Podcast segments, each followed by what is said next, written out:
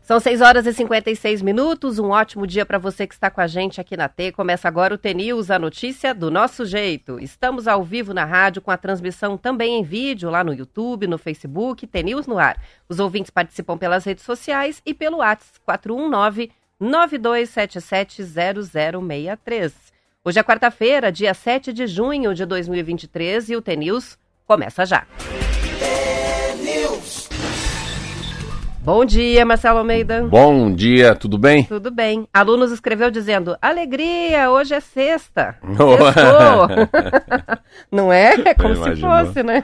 Deve ter muita gente aqui, né? Bom dia a você, nosso ouvinte. Muita gente, né? Acho que para escolas públicas e privadas, né, devem Colo... Sim, todo mundo em média. É, é hoje é sexta hoje é mesmo. sexta-feira? É. Caraca, que sextada em quatro dias, hein? Isso aí, o Kiki já tá com a agenda cheia pro final de semana, já, começa hoje à noite. Que bom, é. Mas sempre bom um feriadinho, né? Pra nós é, não muda muito, amanhã é feriado, né? Corpus Christi, né? Corpus Christi, e para você muda menos ainda, porque depois da rádio tem a padaria, tudo Puta, normal, a padaria, né? É, é, é isso mesmo. Ontem foi, ontem foi um dia legal, ontem foi um dia de foi o dia de chamar todos os líderes para comer uma pizza. Muito, muito legal, né? Você, é, a gente tem uma empresa de 130 funcionários e os líderes são os líderes, né? E, e há uma hierarquia, uma disciplina. Não adianta, né? Uma empresa que você não queira. E eu acabei trazendo um homem do, do Madeiro. É um, acho que era um dos mais importantes funcionários do Madeiro que criou a fábrica. Madeiro tem 7.500 funcionários. Mas funciona muito a logística. É pequeno. É, pequenininho. Mas fun funciona muito a logística, mas é como é bonito ver, assim, uma hora, cada um falou de si, né? Eu falei da importância deles estarem juntos, né? Que eu crescendo, eles crescem juntos, né? É aquela coisa da vaca e do berne, né? A vaca fica gorda, o berne cresce junto, então não deixa a vaca morrer. Todo mundo se dá bem, né? Quando tem o, um puxando. Mas é. E eu tava contando a história da vaca, até, né? Aquela de matar a vaquinha, é um conto, né? Você tem que Não mate a vaquinha, é o nome, Você tem né? que matar a vaquinha, você tem que, né? É, é, largar o lado medíocre teu, não, não se acostumar com a mesmice da vida, não ficar estagnado com o salário que tem, né? Sempre nessa, nessa perspectiva de ter uma vida melhor, né? Mas Sai dá... da zona de conforto, Isso. eles dizem, né? e, dá, e, dá, e dá uma vida melhor para os filhos também, né? Para a esposa, para quem mora. É, é, sempre tem que ter uma cerejinha, né? Uma maçãzinha ali, ó. Tic, tic, igual a cenourinha do coelho. Vai na frente a cenourinha, você vai tentando buscar atrás. E daí foi, foi muito lindo, muito legal. Cada um falou da sua área, um falou salgado, outro falou sobre o croissant, outro falou sobre a cozinha, outro sobre limpezas gerais, outro falou sobre a chapa, outro falou sobre as lojas. E, eu tava ali falando para eles que a gente tinha que criar como fosse um banco, né? Um banco da prestinaria. Por causa de um homem que eu entrevistei, vê como é que é interessante. O Leomar do Queijo fala da importância que foi um conto que eu falei, o conto dos, o poços, conto dos né? Poços. E eu aqui fiquei assim, paralisado quando eu estava entrevistando aquele cara, aquele amigo nosso que estava falando sobre a cooperativa, né? É uma cooperativa no Rio Grande em Santa Catarina, da Ering, que era uma cooperativa de crédito, mas ele contou a história da Ering. Que o seu Ering, né, das camisetas Ering, é, fez uma, como fosse um plano diferente de de subsidiar as bicicletas de todos os funcionários da Ering para que eles não que eles fossem, né, que eles tivessem uma melhor qualidade de vida, for, chegassem não andando, mas de bicicleta na, na própria fábrica. E eu tava falando isso, né? Como deve ser importante. Foi, ó, até fui buscar quem é, né? Foi o Vanildo Leone, diretor aí, executivo da Via Cred, que veio aqui e contou essa legal. história da Ering é. pra gente. Aí ontem eu já estava conversando até com o irmão do Fábio, do meu sócio, falei, como é que faz uma fintech? Como é que eu crio um pequeno banco para os meus funcionários? Né? Que ali o juro é quase inexistente, não vai ter inadimplência, né? Uma conversa é franca, o fio de bigode, né? Como é que você pode, né? Ter uma cooperativa, ter um, alguma coisa, como fosse uma cooperativa, o cooperativismo mesmo, né? Mas que não tenha, pouca, tenha poucas regras, né? E vale para quem está dentro desse, desse entretenimento que é pão. Bem legal. E você, o resto bem? bem? E o Atlético, hein? O Atlético ganhou, né? Ah, Garantiu a vaga nas oitavas de final da Libertadores, Atlético, líder ó. do grupo, ganhou do Libertar por 1 a 0 ontem na Arena, né? O jogo foi aqui de novo. Tá bom Quinta demais. rodada do grupo G. E agora volta a campo na Libertadores lá no dia 27 de junho contra o Alianza Lima, às 19 horas, na Arena da Baixada, pela última rodada da fase de grupos. Líder, portanto, o Atlético Paranaense. Inveja. Só ganha. Só ganha, né? Isso aí. Ganha, ganha, ganha. Não cansa de ganhar. Vamos que vamos? Vamos que vamos. Programa T.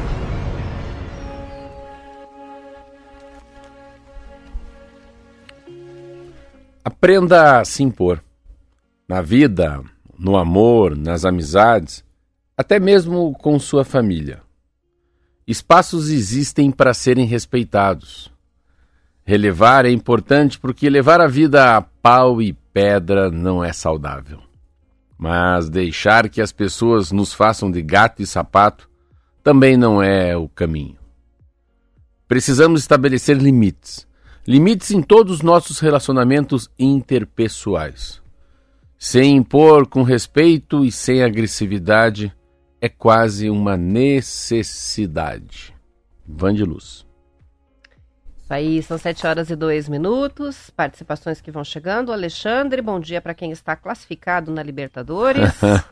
Tem participação chegando aqui do Saulo. Essa é boa. É, só para quem é está classificado. bom dia para quem está classificado. Para cachorrada aí que do coxa, não. não mais ou menos isso, né? Isso. E o Saulo escreveu, feriado facultativo, né? Ele está contando que muitas empresas em Campina Grande do Sul vão abrir normalmente a, amanhã e sexta-feira. É, temos participação também chegando aqui do Edmar, de São João do Ivaí, dizendo que ouve a gente todos os dias indo para o trabalho e que quer mandar um abraço para as professoras que vão com ele trabalhar em Vaiporã. E está perguntando se você conhece o município de Godói Moreira. Conheço, Conhece? conheço, conheço. Na região do Vale do Ivaí. Essa foi conheço. fácil. Essa é Essa fácil. Foi fácil. É. São 7 horas e 3 minutos e foi publicado ontem no Diário Oficial da União, ah, foi publicada né, a medida provisória que detalha o Desenrola Brasil, é o programa de renegociação de dívidas da população. Esse programa terá duas faixas para pessoas físicas, Marcelo. Os contratos poderão ser firmados até o dia 31 de dezembro deste ano e os valores pagos não vão ter a cobrança do IOF. O pagamento da dívida poderá ser à vista ou por financiamento bancário em até 60 meses sem entrada com juros de 1,99 ao mês. A primeira parcela vai ser cobrada depois de 30 dias. A renegociação pode ser feita pelo celular e o pagamento pode ser em débito, boleto ou então PIX. Para participar, é preciso estar com o nome no cadastro de inadimplentes. A faixa 1 vai ser restrita aos cidadãos que tenham dívidas de até 5 mil reais, renda de até dois salários mínimos ou que estejam no cadastro único do governo federal. Já a faixa 2 será para pessoas com dívidas nos bancos, com a possibilidade da renegociação direta com as instituições financeiras. A expectativa do governo é que o programa já comece em julho e que mais de 70 mil pessoas possam ser beneficiadas. Não entram no programa financiamento imobiliário e nem crédito rural. Como condição para participar do programa, as empresas credoras, né, que têm, é, precisam receber as dívidas, podem ser obrigadas a limpar pequenos débitos segundo a reportagem da Folha de São Paulo. Ela é muito boa. Eu, ontem eu não, eu não lembrava que tinha primeiro e duas faixas. Acho que nem tinha duas faixas. Ontem não lembrava muito das duas faixas. Achei que era só quem ganha né, abaixo de 2,640, que são dois salários, que deve cinco paus. cinco mil reais.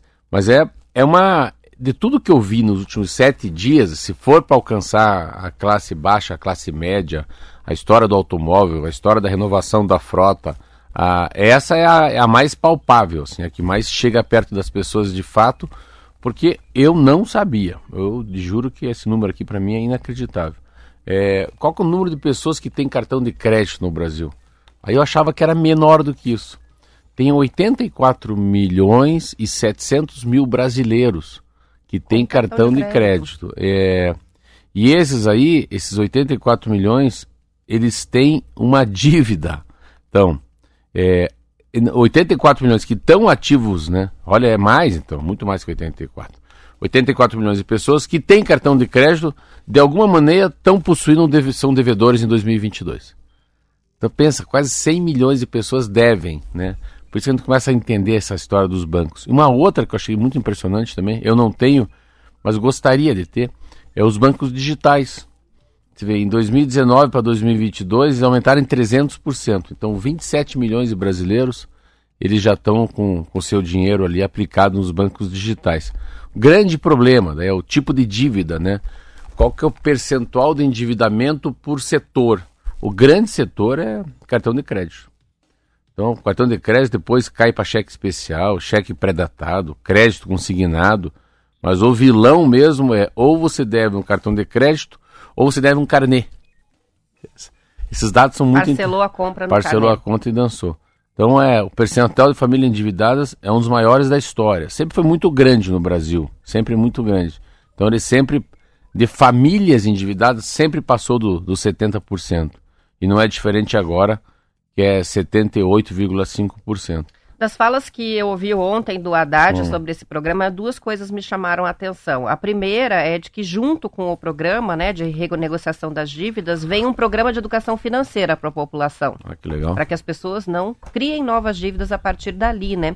E é, outra coisa que foi muito reforçada é, é para quem já está endividado. Quem hoje for lá e fizer uma compra, parcelar e se endividar, não pode entrar no programa. Porque senão você acaba estimulando as pessoas a fazerem novas dívidas. Então Sim. você vai lá, quita uma e já começa outro problema, né? Então eu achei interessante essas, esses dois pontos. Mas é muito difícil, porque a, a gente, quando pensa no endividamento, principalmente cartão de crédito, está pensando num descontrole financeiro. Mas não, muitas famílias fazem o endividamento para sobreviver mesmo. Isso. É, é trabalha isso. hoje para pagar o dia de amanhã, isso, né? Então, isso não é. Não, não é, é um endividamento. comprei uma calça, não é isso. Você foi muito bem. Não, não é um endividamento. É, é essa margem que eu posso gastar. Esquece que tem muito juro em cima. Mas assim, que bom que o banco me deu essa margenzinha que eu posso gastar. É como fosse. Olha, eu vou emprestar do meu cunhado o dinheiro. É o dinheiro do cunhado, ou eu vou dar uma adiantadinha no dinheiro que eu tenho que pagar a Copel. É um, é um dinheiro reservado que está ali para você usar. Na cabeça da gente não entra que a gente vai pagar um juro altíssimo daquilo, né? Quantas vezes eu já vi cenas no caixa do supermercado, e daí a gente está falando de compra de alimento, né? De pessoas passam uma parte num cartão, a outra parte no outro cartão, para quê? Para usar o limite. Sim. Para usar todo o limite do cartão de crédito e provavelmente do cheque especial e tudo que tem. É aquela raspa de taxa mesmo para poder pagar. E não é para comprar uma televisão, é para pagar a compra do supermercado, né? É, é muito louco é isso. Bens essenciais, assim, né? É, e ela, e ela tem, a gente vive, assim, quando fala do endividamento, é uma outra coisa que eu li também, parecido com o que você falou, que esse dinheiro não vai rolar no mercado. Isso não é um dinheiro ativo para fazer as pessoas comprarem mais pão, mais... não, não, não. Para aquecer, não, não comércio. Isso. Não tem nada de aquecimento da, da, economia, não vai chegar na mão do comerciante, é para pagar a dívida, mas é, é interessante, assim, é uma...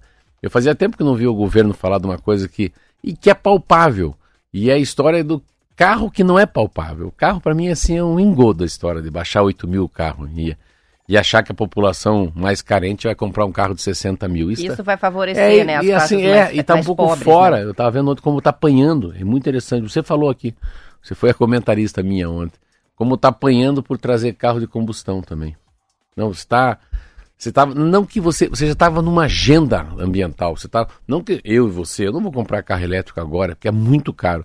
Mas você já está numa agenda do que é correto, do que, do que não é correto. Então, você vê os produtos, né? Essa história da, da economia circular, né?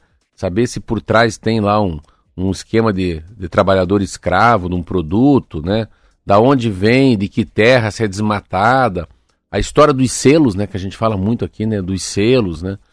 Ontem, queira ou não queira, a história da Marina Silva e do Lula foi muito legal, assim. Mesmo o Lula tendo dificuldade com o agronegócio, ele recoloca na pauta a, essa matéria do meio ambiente, carne, que é muito importante para todos. Então, mas quando, é, e, mas quando eu falo do automóvel, eu me sinto mal. É muito importante. Você falou que eu acho que mais importante do que dar o dinheiro é educar as pessoas a saberem o que, que é, né? Essa educação financeira. É, a gente está falando sobre endividamento, muitas vezes está falando sobre saúde mental.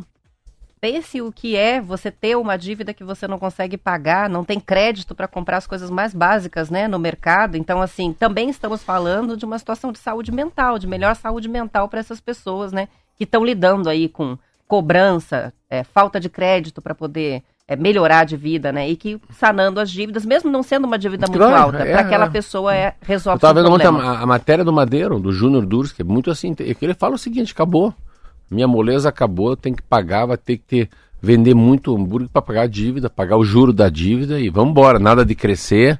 Vamos primeiro resolver tirar essa gordura do corpo, que é a dívida, para depois pensar em investir.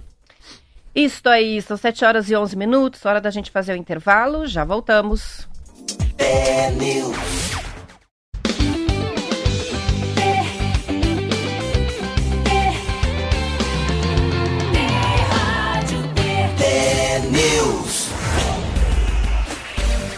São 7 horas e 14 minutos. Foram definidos ontem os confrontos das quartas de final da Copa do Brasil. O sorteio já estabeleceu todo o chaveamento até o fim da competição prevista para setembro. As partidas da próxima fase vão ocorrer nas duas primeiras semanas do mês que vem. Os confrontos estão programados para 5 de julho e 12 de julho, às quartas-feiras. De acordo com a Folha de São Paulo, é provável que os jogos sejam desmembrados, com disputas também às terças e quintas. Palmeiras e São Paulo vão se enfrentar. Teremos um clássico, primeiro no Morumbi, depois no Allianz Parque. Na mesma chave, o Corinthians enfrenta o América de Minas, com o segundo jogo na Neoquímica Arena. O Grêmio joga com o Bahia e vai decidir a vaga em Porto Alegre. Já o Flamengo joga com o Atlético Paranaense, com a segunda partida na Arena da Baixada, em Curitiba. É a quinta vez hum. consecutiva que as duas equipes se enfrentam na Copa do Brasil, sendo que em 2013 Flamengo e Atlético jogaram a final e foi o time carioca que levou o título. Em 2019, o Atlético eliminou o Flamengo nas quartas de final. E em 2020 foi o Flamengo que eliminou o Atlético nas oitavas. Vão se enfrentar Olha, de novo. É interessante porque o, o Flamengo, ele. O Flamengo é um time maço, né? Mas o Flamengo tem muito receio do Atlético Paranaense. A gente começa a ver quantas vezes ele já é, virou freguês, né? Aqui ele não gosta de jogar na arena o campo sintético. Olha, um furacão vem uma zebra, né? é, eu li esses dias uma história. Não, acho que foi, não foi o penúltimo jogo, que também eles não queriam, estavam lá no, tentando na CBF trocar a data, que não queriam jogar, qual que era o primeiro jogo. Então, eu sempre dou o exemplo que o Flamengo é um time que se incomoda, eles têm desconforto, com desconforto intestinal de jogar com, com o Atlético. Ele não gosta, e o Atlético é isso. O Atlético é é, quantos jogos que eu vi do Flamengo perder? Se pegar a retrospectiva aí de 10 anos, é, dá mais, dá mais Atlético do que Flamengo.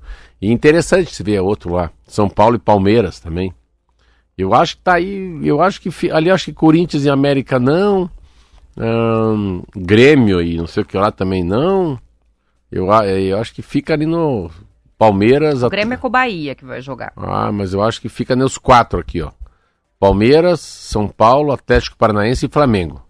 Se for para apostar 100 reais, esses quatro aí que vão ficar mais perto. E ainda acho que o campeão, por incrível que pareça, porque o Atlético sabe jogar, eu acho que o campeão é o que se der bem entre Flamengo e Atlético.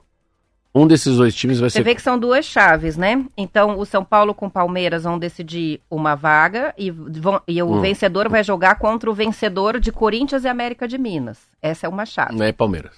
É. Depois, a outra chave é o Grêmio que joga com o Bahia, um dos dois passa, e o Flamengo com o Atlético. Então, o Flamengo e o Atlético não avançam, um, ou um ou outro. Você me paga 10, te pago 100. Hum. Tá? A final é Palmeiras com rubro-negro um dos dois rubro-negros. É por aí. Muito bem. São 7 horas e 17 minutos e durante a abertura ontem da Feira Agropecuária da Bahia, no município de Luiz Eduardo Magalhães, o presidente Lula afirmou que o Brasil precisa tanto da agricultura quanto da indústria. Ele reclamou do que chamou de uma discussão que não tem pé nem cabeça sobre investir na indústria ou no agro. Segundo Lula, o Brasil precisa dos dois para gerar recursos e também empregos. Outra polêmica classificada pelo presidente como inventada e desnecessária é a rivalidade entre o pequeno proprietário e o agronegócio. Lula pediu que se pare de construir essa rivalidade, onde não existe, e se dê corda para o que classificou de um discurso ignorante. Na mesma ocasião, o ministro da Agricultura e Pecuária, o Carlos Fávaro, anunciou a liberação de 3,6 bilhões de reais para a safrinha e 4 bilhões em linha de financiamento em dólar para investimentos no crédito rural. Ele está indo nos eventos. No fundo, o, o, Lula rapidamente quer recuperar a imagem que ele teve lá no começo de janeiro, quando ele assumiu. Mas daí essa tal do Maduro amadureceu demais, né? E ele está indo nos eventos que tem, tem um evento com os evangélicos, né? A Marcha aí pela Fé, vai ter em São Paulo, que ele instituiu lá atrás, mas o Bolsonaro soube usar muito bem. E ele também está indo agora nesses agro, agro shows, né? Vaiado, por muitos ele é vaiado, né? Porque o agronegócio vê ele com em algumas tem algumas restrições, mas se eu fosse amigo do Lula ou se eu trabalhasse na comunicação do palácio, fale menos.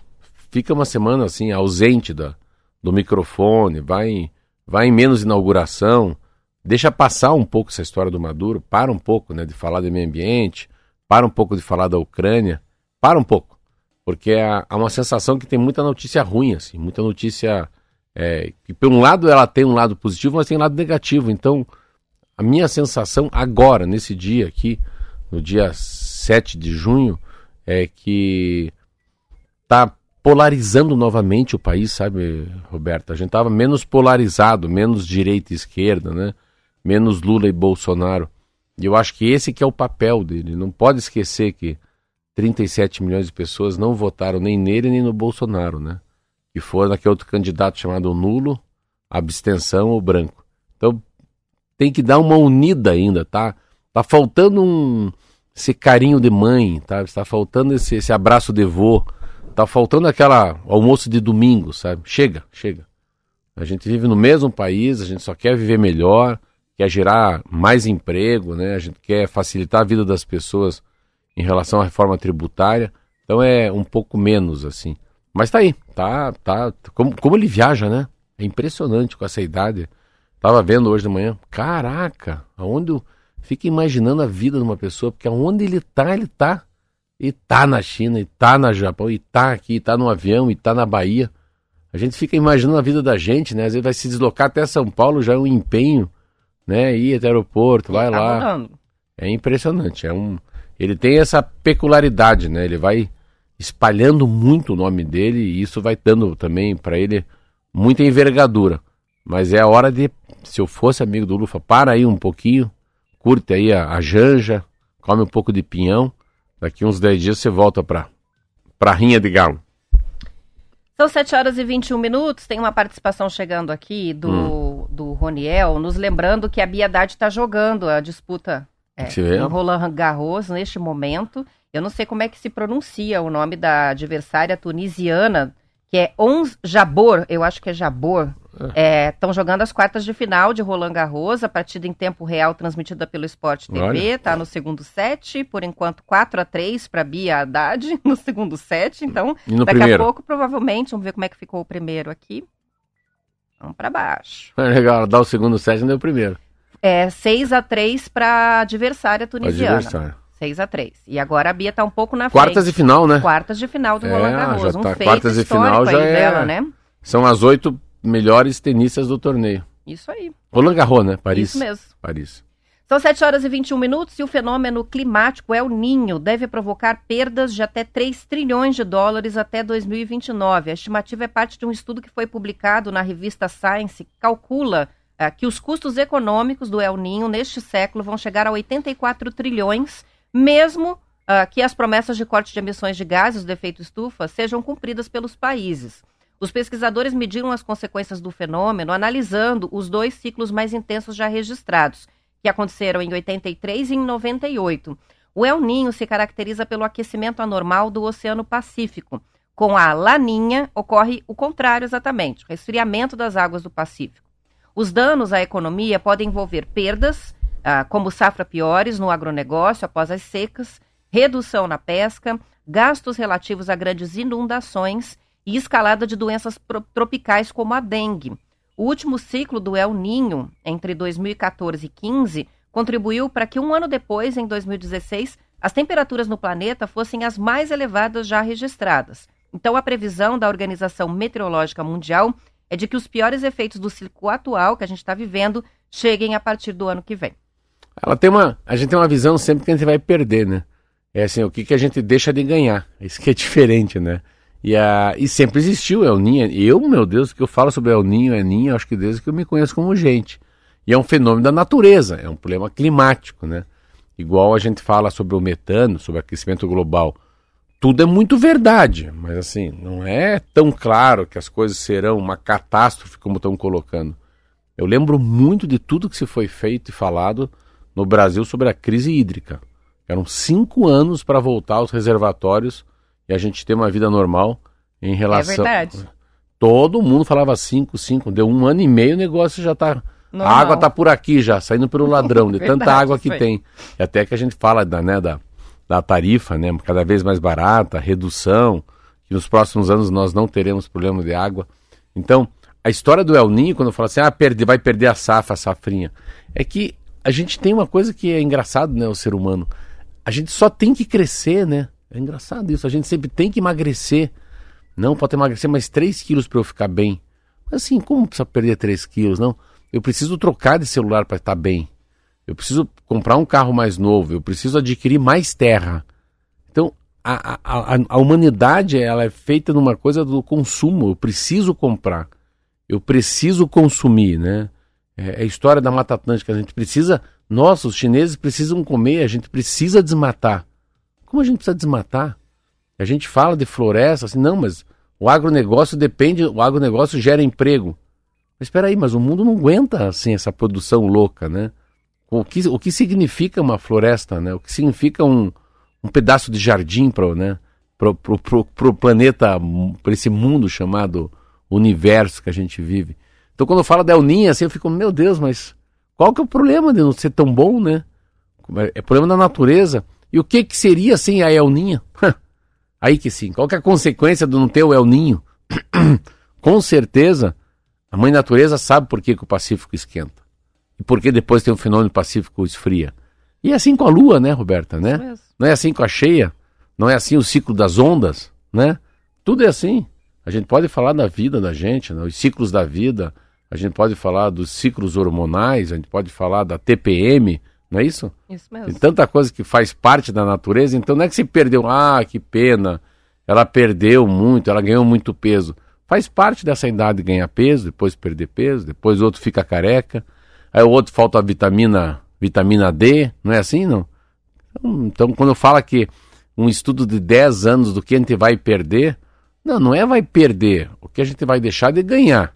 Eu acho muito mais suave falar assim. É, a não ser que a gente tenha realmente alguma catástrofe associada sim, ao fenômeno, né? Sim. Mas enfim, eles pegam os ciclos anteriores, né? Estão fazendo até um balanço aqui. É, países equatoriais, né? Brasil, Equador, Indonésia, que perderam entre 5 e 19% do PIB depois do fenômeno de 97, 98, que foi muito, muito intenso, né? É, a gente não sabe se vai ser tão intenso dessa vez. Eles estão fazendo uma previsão mais catastrófica, vamos dizer assim, né, de perdas econômicas relacionadas. Reportagem do Estadão. É, impacto a gente já está sentindo, um outono mais seco. Sim. É, no Brasil, inclusive, Sim. né? Então. Pouca chuva, né? Pouca chuva, por enquanto. E estava mesmo previsto um outono mais seco mais em seco, função desse é. fenômeno. É difícil da gente entender, né? O, porque você fala em grandes enchentes, mas ao mesmo tempo tem estiagem, ou seja, Sim. afeta o clima para levar para extremos, né? Acho que o entendimento é esse. Mas um outono gostoso, hein? Por enquanto, Muito nota gostoso, 10. nota 10. Sem aquele frio exagerado. O doutor Kleber está participando com a gente, médico psiquiatra. Parou. Escreve. Parou duas coisas, né? Vamos ah. lá? O importante é a gente ter uma uma, uma boa saúde, uma memória não tão boa, né? Isso. Pra ficar lembrando dos monstros. Pra, é, o segredo da vida. Ter segredo boa saúde física e memória ruim. Isso. E o sono é? O sono maestro do humor. Olha aí. E hoje ele está colocando Mais uma. a questão da crise financeira e a saúde mental, do endividamento. Ele diz um dos fatores de risco para o suicídio é a crise financeira, porque traz um sentimento de incompetência, de inutilidade, leva à insônia, ansiedade, abuso do álcool, entre outros. Daí ele diz, por isso, iniciativas é, que dão condições às pessoas de renegociarem as dívidas melhoram sim a saúde mental das pessoas. Que lindo. Obrigado, Legal Kleber. a participação dele, né? São 7h27 e uma reportagem do Estadão está atualizando números sobre o encolhimento dos bancos no Brasil. Não que os bancos tenham perdido clientes, ao contrário, com a criação dos digitais que fazem menos exigências de renda mínima, a população é uma das que mais tem conta em banco em todo mundo aqui É o encolhimento do que eu gostava de fazer. É, falar, lá... com a, falar com a gerente e tomar café. Isso mesmo. A mesma modernização tecnológica, diz a matéria, levou as empresas do setor financeiro a enxugarem as estruturas nos últimos anos. E aí mostra-se aqui, entre janeiro de 2014 e fevereiro deste ano, as instituições fecharam quase 6 mil agências bancárias e isso eliminou 70.445 postos de trabalho. Meu Deus. Diese o dado. Meu é, Deus. é um movimento que a gente tem registrado bastante é. aqui, né? Você, imagina, você tem que imaginar, a gente faz a conta, Roberta, você já leu a matéria? É essa aí? Tem mais alguns então, não, dados, deixa mas aí. dá pra gente comentar. Vamos fazer assim, você, você tem que imaginar o seguinte, ah não, tem 70 mil pessoas que foram despedidas. Tá bom. Tá bom. Foi despedido lá o, o seu João. O seu João é casado com quem? Com a Maria. Quantos filhos que ele tem? Três. Dos três filhos, um já tem uma filha, a neta. Então dá quantos? Quatro, cinco, seis. São seis pessoas que vivem do João. Às vezes o João é um senhor, e um, um cidadão que trabalha e que de alguma maneira ele ajuda a pagar a faculdade da filha, de alguma maneira ele ajuda né, a pagar um remédio do neto, ele dá uma, uma recuperada na casa. Então, quando é afetado um homem, a gente pode falar uma mulher que trabalhava ativamente em banco, a gente pode fazer uma conta, conta de padeiro, né? Para cada uma pessoa, três dependiam dele. Então, 280, 300 mil pessoas são afetadas. Porque é 4 vezes 7, 28. Então, 280 mil, 300 mil pessoas foram afetadas porque foram despedidas. Então, pensa, é gente pra caramba, 300 mil pessoas. E essa história do banco é isso. Eu fui lá no banco e falei isso, nossa, não tem, não tem café, não tem bolacha. A mulher não falou comigo, mandou eu liberar o cartão sozinho na máquina, não sabia. Aí, graças a Deus, lá o cara me conhecia por causa do croissant. Não é que ele conhecia o Marcelo Almeida, ele conhecia o croissant, debateu um papo comigo, mas cafezinho e água fresca não tem mais na agência. Sete e meia, hora da gente encerrar a edição estadual. Vou Vamos para o intervalo. Depois... Amanhã a gente volta, né? A gente volta ao vivo, hein? É, no... feriado, é, feriado, é feriado? mas para a gente não. Para então, nós não. Esperamos pelos ouvintes amanhã. Depois do intervalo tem o noticiário da sua região, então fique aqui com a gente na Rádio T. E para fechar, eu vou pegar aqui a participação do Joel, que escreveu, botou um meme aqui. Você está me dizendo que hoje é sexta, amanhã é sexta e sexta é sexta?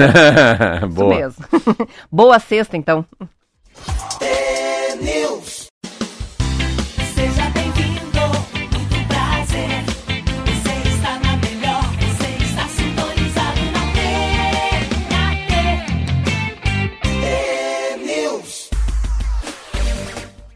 São 7 horas e 34 minutos. A gente tem uma participação bem interessante aqui do Borges, que nos escreveu quando você falava, Marcelo, sobre o cafezinho nas agências bancárias. Ele lembrou da infância disso. A gente saía do colégio e passava nos bancos para tomar cafezinho. Olha que legal. Tinha o Banco Bradesco, que eles tinham chocolate quente. Ô, trenzinho bom. Ô, trem bom, hein? Olha que lembrança legal. Eu lembro que na Marechal, o nome da minha gerente era Virgínia.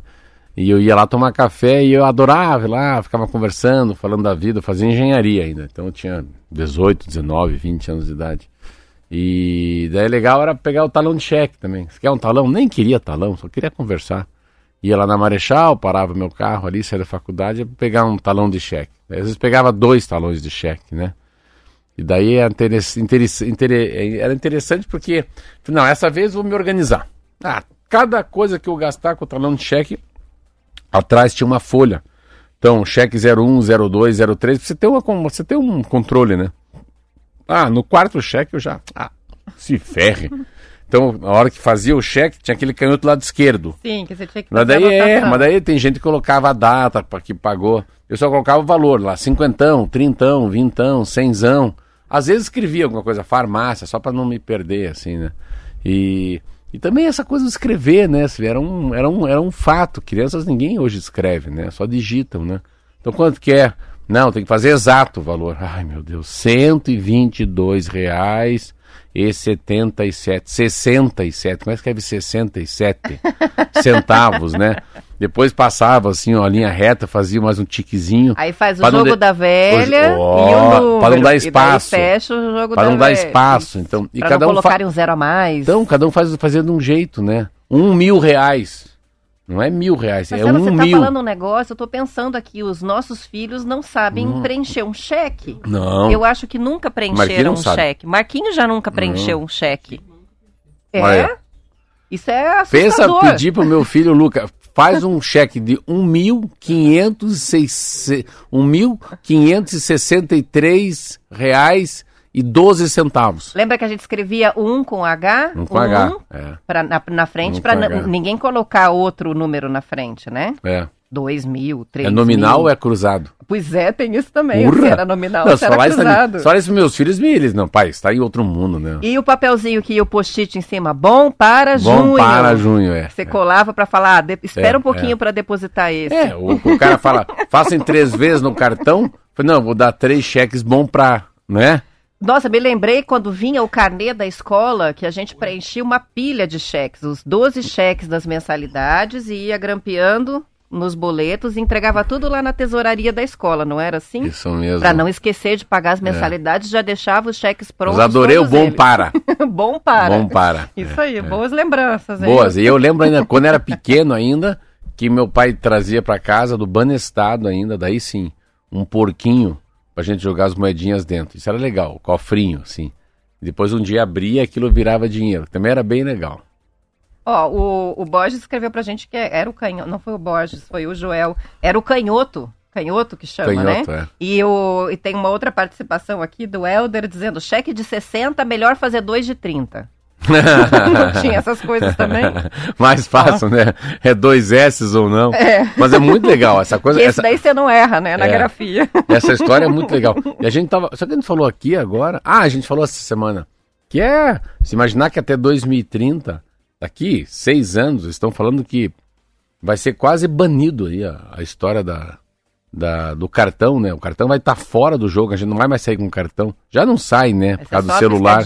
Mas daí sim, a piscadinha. Isso é um negócio muito louco, né? Isso aí, pagar sorrindo literalmente. Isso. São 7h38, uma reportagem do jornal Valor está mostrando que, ao incluir o financiamento para a renovação da frota de ônibus, o programa federal do carro popular ficou mais justo para os brasileiros que usam o transporte público. Mas ainda há muito o que fazer. Para Philip Young, especialista em urbanismo, chegou a hora de parar de estimular o uso do carro. Morador de Santo André e trabalhando em São Paulo, ele diz que para quem vive em uma cidade grande, usar o carro diariamente não compensa por causa dos custos e do tempo perdido no trânsito. O ideal é usar o transporte público, que precisa ser expandido e melhorado. Para Young, que é fundador do Urben, o Instituto de Urbanismo e Estudos para a Metrópole, é preciso lembrar que o automóvel é uma máquina grande e pesada e que muitas vezes leva uma única pessoa e passa quase 90% do tempo na garagem. Além disso, colocar mais veículos nas ruas aumenta o risco de acidentes e piora a questão da poluição. Yang defende que os incentivos fiscais devam incluir outros meios de transporte, como uma possível redução de tributos de bicicletas. Também o Instituto Brasileiro de Defesa do Consumidor propõe formas novas de incentivar o transporte coletivo. O IDEC apresentou ao Ministério do Desenvolvimento Regional um projeto de aluguel de frota de ônibus elétricos pelo governo federal para os municípios. O governo compraria os veículos para alugar para as prefeituras que contam com menos recursos. É, é, é legal, mas assim, é, isso parece que serve para uma cidade da Suíça, assim, né? A gente não ah, não é assim, não é assim. Né? É, nada é assim, porque eu moro a 800 metros da minha padaria e moro, sei lá, 2 quilômetros da rádio. Como é que faz? Vamos supor, como é que eu venho de bicicleta 9 graus centígrados até a rádio? Vamos supor, né? Uma bicicleta que é assistida minha. Não dá para vir. Como é que eu saio da minha casa e vou para a prestinaria? Claro, poderia ir a pé, mas não tem ônibus, não é tão fácil assim. Então, queira ou não, uh, há, um, há, uma, há uma, uma, uma, coisa que é muito difícil mudar, porque muita gente trabalha e tem condição de ter um carro de 10 paus. Aí vamos, a verdade é essa. Qual que é o número de pessoas no Brasil que tem um carro de 12 mil, de 8 mil, de 16 mil, e que é trabalhador, é pedreiro, é azulejeiro, é enfermeiro, é motorista, é o que for, dono da banquinha. São as pessoas da primeira casta, da segunda casta, são as pessoas que trabalham né, em serviços, né?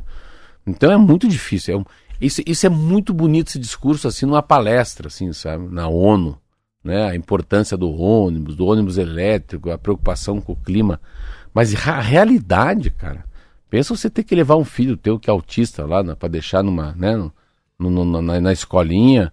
Pensa você que tem, tem uma, uma sogra, um sogro, um irmão mais velho que tem problema de hemodiálise, que tem que levar três vezes por semana para fazer a transfusão do sangue. Então, assim, parece que quando eu escuto um discurso desse, não estou contra, a, a vida não é bem assim, é bem diferente. Então, a gente depende muito ainda de uma coisa que o, que o Daimler e o Henry Ford inventaram, que é o carro. O carro ainda é uma invenção fantástica. Tirando os acidentes, as fatalidades, o roubo de carro, a poluição, é um é um iPhone, né?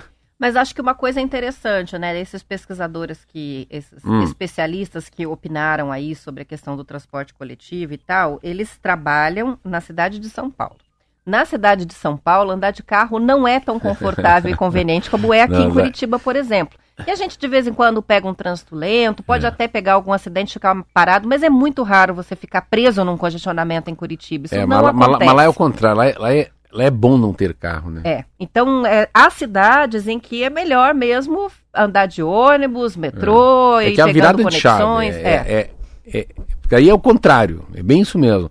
É mais difícil convencer o cara a gastar 10 pau no carro. Então é, você tem razão. Aí é. é... Quando ele fala ali, ai, 90% do tempo do carro na garagem, eu imagino que em São Paulo sim, se a gente morasse lá, muito provavelmente é o que a gente faria. Deixaria é. o carro para passear fim de semana, ou quando for atravessar a cidade para um lugar que é difícil, o transporte público, mas você usa o transporte coletivo é, porque o trânsito fundo, é ele, ele, né? É verdade. Você pode estar tá vendo o mundo pela janela de Nova York, vendo o mundo pela janela de, de São Paulo, né? Ou de Nova Delhi de um centro muito populoso, que não tem como. É, aqui, é. aqui não, não, não se compara, o trânsito não, assim, não se compara. Eu, eu, eu, você pega uma cidade, para mim, né, assim, que eu moro perto da rádio, ou você, Roberto, cara, eu saio aos 47 do segundo tempo é, de casa. Também, em cinco minutos eu tô eu aqui. Sa... Eu também, cinco minutos. Saio de casa, ainda parei numa padaria que não é minha, comprei o um pão de queijo, voltei para cá, cheguei aqui embaixo, não paro na garagem, desço, esqueço a chave dentro e bar. Chega aqui, ainda tá, o nego tá se despedindo, falando calopsita, eu tô entrando num prédio. E daí eu sei que depois que eu entrar no prédio tem mais três minutos. Isso com certeza para um paulistano é uma aberração. A gente dizer que chega em cinco minutos para o nosso trabalho, porque isso não existe em São Paulo. Boa, é? boa, Roberta. As pessoas ficam duas horas para chegar no seu lugar de, de trabalho lá, pegam todo tipo de transporte para poder chegar. Você então... pensa, pensa a combinação, a organização de agenda. Quando o cara falou às duas e meia tem uma reunião na rádio sobre o TNews amanhã. Vamos lá? Cara, duas e meia. Abre a agenda de um executivo em São Paulo e abre a de um executivo em Curitiba para ver a diferença de quantos compromissos a gente consegue encaixar numa agenda em Curitiba e quantos em São Paulo. Em São Paulo você consegue fazer uma por período. Uma reunião presencial por período, não é? É. Aqui a gente é, tem a das nove, outra dez e meia, e aí e marca é mesmo, um almoço assim, meio de trinta. Você fui assim, era rápido, assim, era a pé. Assim, a pé, dava oito minutos do hotel. O hotel Hotel H-Cor. Oito minutos a pé. É nada, né? Oito minutos a pé. Você acredita que de carro deu 12? que absurdo. Cara, era anulado, era anulado, mas um carro atrás de carro. Eu falei, vamos embora, vamos agora vamos para o aeroporto. Você não pode imaginar qualquer horário do dia que você não gaste pelo menos uma hora para ir até o aeroporto. Não importa se é duas da tarde, meio-dia, uma, duas, três. Pense isso. Seis da tarde nem vá, né? Aí não vá. Aí você vai perder o avião. Eu sempre tento não pegar avião às sete da noite, porque tem que estar lá às seis. Se tem que estar às seis, tem que sair às cinco. Cinco, quatro e meia. Então às três horas já tem que estar preocupado com uma viagem que é sete. Você vê como é que é. É bem isso que você falou, a preocupação que a gente tem. Pensa, rodízio. Pensa, você não pode trabalhar, é, Marquinho. Você não pode vir de carro. No dia tal e tal. Pensa, você não pode usar teu carro. Tem que ter dois em casa para poder. Olha aí, ó. É. Olha que discussão legal nessa rádio. Aí obriga a ter mais um. Pensa quantas pessoas que têm poder aquisitivo de ter dois carros daí. Isso aí. Essa é uma outra discussão. Olha só a participação do Adilson, voltando lá no assunto do cheque. Outro dia fomos na missa e depois meu marido decidiu. É, é, ela escreve, né, com o, com o Facebook do marido do Adilson. Então, não sei qual é o nome dela, mas enfim, o do marido é Adilson. Decidiu ir comer pizza, mas eu sabia que ele não tinha dinheiro na carteira, mas ele me disse que tinha cheque. Na hora de pagar, eles não queriam aceitar o cheque. Mas cidade pequena, a gente sempre encontra um amigo que recebeu o cheque, emprestou dinheiro para pagar a conta. Foi um dia que demos muita risada. Isso é verdade. Quase todos os estabelecimentos já têm até aviso, né? Agora já nem mais, mas é difícil o lugar que aceita cheque, né? É como Olha. se ele não tivesse mais valor mesmo. É, eu não tenho cheque faz dois anos. Eu vou, eu vou pedir um talão de cheque. Essa é uma boa. Você vê Só para testar se vão a, aceitar coisa do cheque, assim.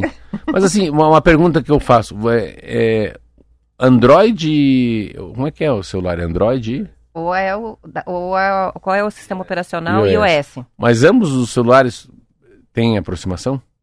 Sim. É. Acho que depende do modelo do celular, né? É. E os bancos também, né? Todos, né? Mas não é o banco, é o cartão, né? São os cartões, né, São que tem cartões. aproximação, não é o banco, né? Isso é mesmo. a bandeira, né? Mastercard, American Express, né? Que assim, mas a, a, carteira mesmo minha, eu acho que faz uns dois, três meses, eu ainda saio com ela, ainda vou na banca com, a, com o celular e com a carteira, mas é uma maneira de não abandonar ela. Fica engraçado. É uma maneira de não abandonar a carteira, o cartão. É aproximação, mas é, mas está indo embora. Porque eu só preciso do celular eu ainda desço, porque às vezes não quero sair com o celular. Aí saio só com a carteira. Mas é isso aqui, ó. ó a coisa mais. Eu vou mostrar. O troço mais difícil de viver é isso aqui. Ó, tá aqui no bolso. Não consigo gastar. Duzentão. Não. Esse. Não, você não. Ele, ele quer o dinheiro aqui, ó. Mas esse caramelo. Tá? O, olha, eu dou duzentão pra vocês. Quero que você vá numa banca e peça assim: me dá aí um choquito, um prestígio. E que uma... alguém aceite. O cara não aceita. É. Você vai, vai, vai na padaria e pede três pães de queijo. Três. Não é comprar broa, café. Tudo que dê 10, 12 reais, 15 reais, o cara nem olha, por favor, o senhor tem. O senhor... Nem precisa ser nota de 200, é qualquer nota. Você chega tem... e oferece o, o dinheiro, pergunta o, se não tem cartão. O senhor tem né? cartão? É. é.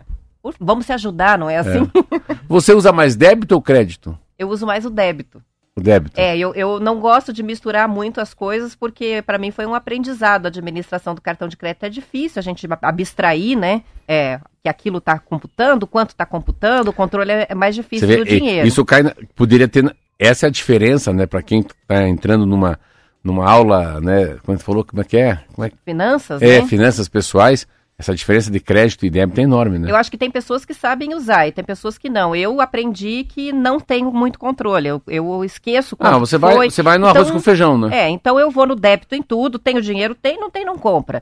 E o cartão de crédito é para parcelar compras maiores. Então, né, vai fazer uma compra é, de uma televisão, vai trocar o fogão, aí parcela no cartão de crédito que aquilo vira uma conta fixa, como se fosse é, um boleto bancário, né? E aí é. computa diferente. A Andrea está participando pra gente, com a gente aqui, dizendo que já morou, nasceu em Santo André. É, e que ama a facilidade de Curitiba no trânsito. Mas que quando ela chegou 20 anos atrás, ela gastava 5 minutos para ir até o centro e hoje já são 15 minutos. Então ela falou: ainda prefiro morar aqui, amo Curitiba, mas o trânsito já foi bem melhor. Claro, né? A cidade está explodindo é, é. É, do ponto de vista do crescimento vertical, né? Muita é. população. Eu, eu, acho, eu acho que o trânsito vai melhorar porque é uma tendência da geração Z que nasceu entre 95 e 2010, não adquirir um carro. Então é muito mais pela tendência, não é tanto pelo preço, não é tanto pelos modelos, não é tanto aí pelo, pelo grande problema da, né, da matriz limpa, mas é uma tendência de que as crianças, os meninos, as meninas vêm com um chip diferente, é um chip que você pode dizer que é como se fosse um chip do minimalista, minimalista, né? Menos é mais. Então, não. O que importa é que me deixem na balada. O que importa é que alguém me leve para balada ou me pegue na balada. E não, não preciso mostrar para minhas amigas, meus amigos que eu tenho um carro. Eu acho que isso vai ser uma tendência bem positiva. São 7h50, vamos fazer o um intervalo. Já voltamos. É News.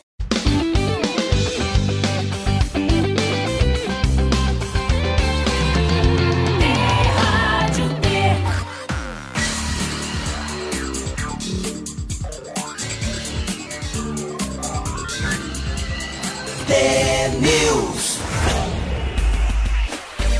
São 7 horas e 52 minutos. O Lucas, na transmissão nossa aqui no YouTube, está comentando que em Cascavel muita gente está usando bicicleta, bicicleta elétrica, patinete elétrico para ir trabalhar. Então é um trânsito diferente do nosso aqui. E o Ciro diz que morou 20 anos em Campinas, no estado de São Paulo, 20 anos na capital, São Paulo. Ele diz os ônibus fretados funcionam bem nessas regiões, na área de tecnologia a maioria daí vai para o trabalho de ônibus fretado. Isso tira muita gente do trânsito mesmo, né? Dependendo é. da distância da fábrica. É uma tal, né? alternativa, né? né? Sabe que o Rio de Janeiro, por muito tempo, assim, a gente, eu vou muito pro Rio, vou sábado pro Rio aí, ó. É, que delícia. Volto domingo. É, o Rio de Janeiro tem isso também, assim, eu fico, eu fico olhando, né, a movimentação das pessoas em vans. E porque a, a, zona sul do Rio, as pessoas que trabalham nas casas, né, do patrão, a patroa, são pessoas humildes que moram no Vidigal, na Rocinha. E aí é uma linha reta. Então, olha, Vidigal, Rocinha, Vidigal. Então, eles ficam ali passando de vans, meio, meio, aparentemente meio bagunçado, mas não é, meio pendurado na porta. E, e vão carregando as pessoas porque só o ônibus não dá conta. Então, às vezes a van, um ônibus fretado, nossa, funciona muito. Você pega, quem nos ouve no interior do Paraná sabe isso nessas grandes cooperativas, né? Antigamente era o boia fria, né? Como é que eles vão e voltam do trabalho? Porque eles moram em cidades lindeiras, né? Quatro, cinco pequenas cidades com 10 mil habitantes, pum! Mas a grande, a grande fábrica está em Cascavel. Sabe o que, que eu lembrei com relação a isso? Hum. É, de que no começo da pandemia a gente teve problemas, né? Não é, é aqui no ah, Paraná. Começou? Com a contaminação das pessoas nos ônibus. Então é. iam todos os trabalhadores no mesmo ônibus, é. um estava com a Covid, espalhava para a é. equipe inteira, é. Teve, é. até em função desse transporte. Eu lembro, eu lembro de um estudo, é, interessante fazer rádio, né? Eu lembro em Rolândia, eu estava lembrando uma matéria que eu li também, que o grande problema no, no abatedouro, abatedouro, abatedouro. abatedouro, né? É que é, é, uma, é, uma, é um trabalho em, em em, em, são, é muito perto um funcionário do outro porque é, é, uma esteira, né? Você corta lá a goela do bicho, corta o pé do frango, Então, um trabalha encostado no outro. Então, era muita gente próxima. Aí a, a, a indústria, né, como fosse Henry Ford, essa indústria, essa indústria, a logística, o fluxo dos produtos não funcionava se deixasse um cara muito afastado do outro. E daí tinha o problema do ônibus, que todo mundo ia agarrado e junto, né? Pensa um inverno desse, como é que vai abrir o vidro? 6 graus centígrados. E era um problema da Covid, né? E interessante da Covid, estava conversando com uma funcionária minha, a Mi, que é do Recurso Humano, ela falou, até me emocionei, ela falou, muito legal você ter falado do memorial. O marido dela faleceu na Covid há dois anos atrás, e ela estava falando disso, que, que achou muito legal a gente comentar aqui, que uma cidade de Curitiba, como ela é uma cidade avante, né? Ela sempre está pelo menos no urbanismo, né? Ela sempre está meio que se exibindo para o Brasil. É. A gente Pioneira, poder... né? É, e, e, a gente poderia ter feito, a gente poderia ainda fazer alguma coisa muito linda numa praça, é, não com, mas com saudosismo, não com tristeza, né? Tem que olhar diferente, né? Mas para lembrar de fato, para a gente fazer uma reflexão da vida, das vidas que se foram, né? Que, que, que fato importante, que marcante na sociedade, na, na humanidade, né? A gente ter passado no século XXI por algo que ficou por muito tempo sem explicação. São 7 horas e 55 minutos e a celebração de Corpus Christi de Curitiba foi destaque, Marcelo, no Vaticano News, uma publicação online diária disponível em mais de 30 idiomas. O portal entrevistou o padre Juarez Rangel, responsável pela programação aqui da Arquidiocese.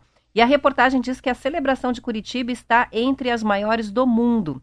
A previsão é de que 120 mil pessoas participem amanhã do circuito Catedral Centro Cívico. Os tradicionais tapetes, que são feitos de serragem, sal colorido e outros materiais como café, areia e flores, serão estendidos por quase 2 quilômetros. Vão ser cerca de 120 tapetes confeccionados pelas paróquias e congregações da capital e região. Segundo a Tribuna do Paraná, mais de 4 mil voluntários vão participar da confecção amanhã. A celebração vai ter missa do Dom José Antônio Peruso e a participação do padre Reginaldo Manzotti a partir das três da tarde em frente à Catedral de Curitiba, na Praça Tiradentes. É a tradição e a modernidade. O Peruso é o arcebispo, né? É o arcebispo. E o Reginaldo... Mas ficamos famosos na Vaticano News. É, eu tô por falando... causa do Corpus Christi de Curitiba. Achei Você muito vê? interessante é. isso. Vaticano News, T-News. Hã? E é verdade, me lembro de tempos de redação, assim, que quando tinha matérias, coberturas nacionais de Corpus Christi, sempre tinha entrada ao vivo de Curitiba por causa do Corpus Christi, que é muito famoso aqui. O tapete é enorme, é, né? É muito bonito, as imagens ficam lindas. Vida né? inteira no Jornal Nacional. Sim, isso aí. Amanhã à noite, com certeza, com certeza você vê lá o William Bonner tá Curitiba. E a, e a Zia nos falou que vai fazer sol, então um dia bem legal. Amanhã a gente fala sobre Corpus Christi. Amanhã é dia de ir na missa. E já vou na missa amanhã. Aí pro final de semana eu tô no Rio. Ah, mas eu adoro. Nossa, missa no Rio de Janeiro é. Fica engraçado, é maravilhoso. Vou na paróquia lá em Ipanema. E é bom que tem ar-condicionado na igreja. Ai, como é gostoso. Ah, é? é. E o carioca gosta de ar-condicionado. Né? como é bom aquele ar-condicionado. Mas que legal. É, também a gente tá aqui. Eu acho que a, a essa história do, do, Eu sempre falo, começo a ler sobre religião, né? É, o Reginaldo Manzotti está conseguindo mesmo. É impressionante como ele ele consegue. Não é fazer perder, né? É igual eu com, a minha idade. A gente faz musculação não é para ficar forte, é para não perder muita massa muscular. E o Reginaldo Manzotti tem esse papel, né? Não que seja uma guerra, nem uma disputa entre os, entre os fiéis, mas ele consegue, ainda de um jeito mais moderno, não fazer com que as pessoas deixem de ser cristãos católicos, né? Então essa discussão do evangélico, do católico, né? É, ele traz, traz um pouco mais de música e ele é, tem esse papel importante aí no, no Brasil da Igreja Uma Católica. Uma presença muito grande nas redes sociais, né? É. Chama muita atenção, tem milhões de seguidores Nossa no Instagram, senhora, faz as rádio. lives, arrecada um monte de, de é. dinheiro para poder comprar Não. cestas básicas, Eu, enfim, ele é ver, uma figura pop, É como né? fosse é, evangelizar. Eu sei que o canal é evangelizar, a rede é evangelizar, né? Evangelizar é, evangelizar é preciso. Aí pega aqui a Zenir, como fala dele para mim todo dia, a gente fica sabendo dele mesmo. Que legal. Então amanhã é feriado, ela não vem, nós vem, né? A gente vem. Olha só, a Biedade ganhou o segundo set. Caramba! Então, continua aqui a disputa. Primeiro set é da Jabu e segundo set da Biedade.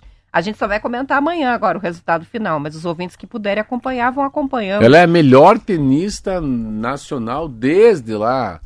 Aquela que faleceu, que era aquela senhorinha que fazia comentário no, no Sport TV, que não vou lembrar o nome agora. É, que chega até, chega mais longe, né? Bem legal. Ela aí. e o Paranaense. O Paranaense perdeu agora para um japonês, mas o que de Marechal Cândido Rondon Foi muito bem também. a gente comentou aqui também no programa. Vamos que vamos? Vamos que vamos. Amanhã Bola. estaremos de volta. Bola. Boa sexta-feira, é isso? Hoje é sexta-feira? Sextou, sextou, sextou. Sextou na quarta. Até amanhã.